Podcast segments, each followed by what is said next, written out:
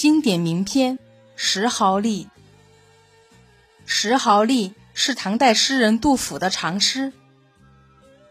杜甫生活在唐王朝从强盛到衰落的年代，他亲历了安史之乱，亲眼见证了安史之乱带给百姓的苦难。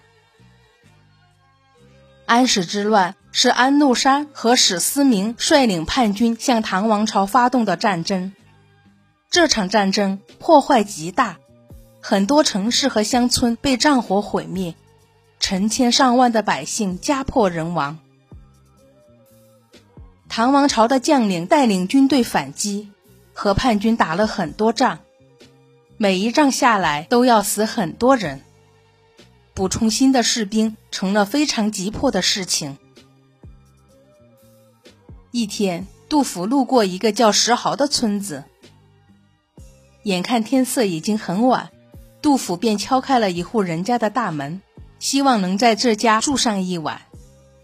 开门的是一对老夫妻。这对老夫妻面黄肌瘦，白发苍苍，身上的衣服更是补丁落补丁。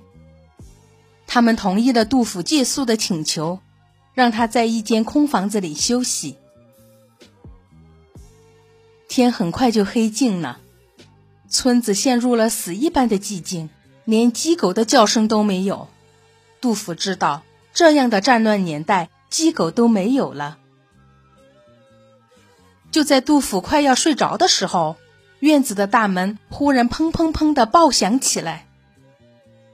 杜甫往外一看，见那对老夫妻惊慌的冲出房子，老大爷连滚带爬的翻墙逃走，老婆婆一边东张西望，一边慢吞吞的往大门走去。小院的破门根本禁不住门外那些人乱砸，老婆婆还没有走到门边，门就被砸烂了。一群穿着官府衣服的男子打着火把冲进小院。他们都是官府里当差的人，又称官差、小吏。领头的官差大声喝道：“老婆子，为什么不开门？官府现在要征兵，你家的男人呢？”老婆婆听到官差的喝问，抹开了眼泪，她低声咕噜道：“天天抓丁，这家里哪里还有男人？”官差举着火把四处照了一圈，并没有看到人，就对老婆婆怒骂道：“你家明明有几个儿子，怎么说没男人？快把你儿子交出来！”老婆婆一边流泪一边哭道：“我三个儿子都去了邺城，跟着郭将军在那里和叛军打仗。今天早上才收到信，我三个儿子有两个都战死了。”三个儿子只剩一个还活着，死的就死了，活着的也不知道能活到哪天。官差半信半疑的盯着老婆婆，忽然大声吼道：“除了你儿子，家里还有什么人？”老婆婆摇摇头，说道：“家里真的什么人也没有了。”就在这时，小房子里忽然传来婴儿的啼哭。这小婴儿应该是被院子里的吵闹吓哭的。官差一听哭声，就怒吼道：“你还敢说没人？那不是有孩子哭？”老婆婆连忙说道：“那哭的是我的小孙子，还没断奶呢。他爸爸刚刚战死，现在是他妈妈在家里养着孩子。”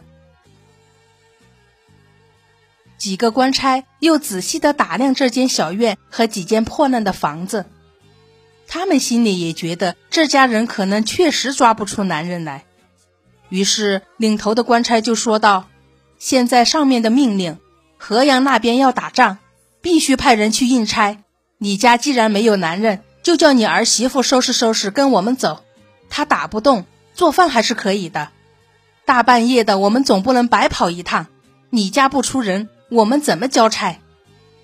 老婆婆一听官差要抓走儿媳，吓得脸色都变了。她哀求道：“孙子还没有断奶，他怎么能走？儿媳穷得连一件整衣服都找不到，怎么能见人？我虽然有把年纪了，还能做得动饭，你们就把我带走吧。现在就走，还能赶到河阳给那边的队伍煮早饭。”官差们看了看老婆婆，觉得她虽然老，腿脚还利索，带回去应该可以交差，就答应了她的要求，将老婆婆连夜带走了。官差带着老婆婆走了，黑暗的小院又陷入了死一般的寂静。小婴儿的房间里隐隐约约传出了低低的哭泣声，那是老婆婆的儿媳在哭。没多久，天亮了，杜甫收拾好了行李，准备出发。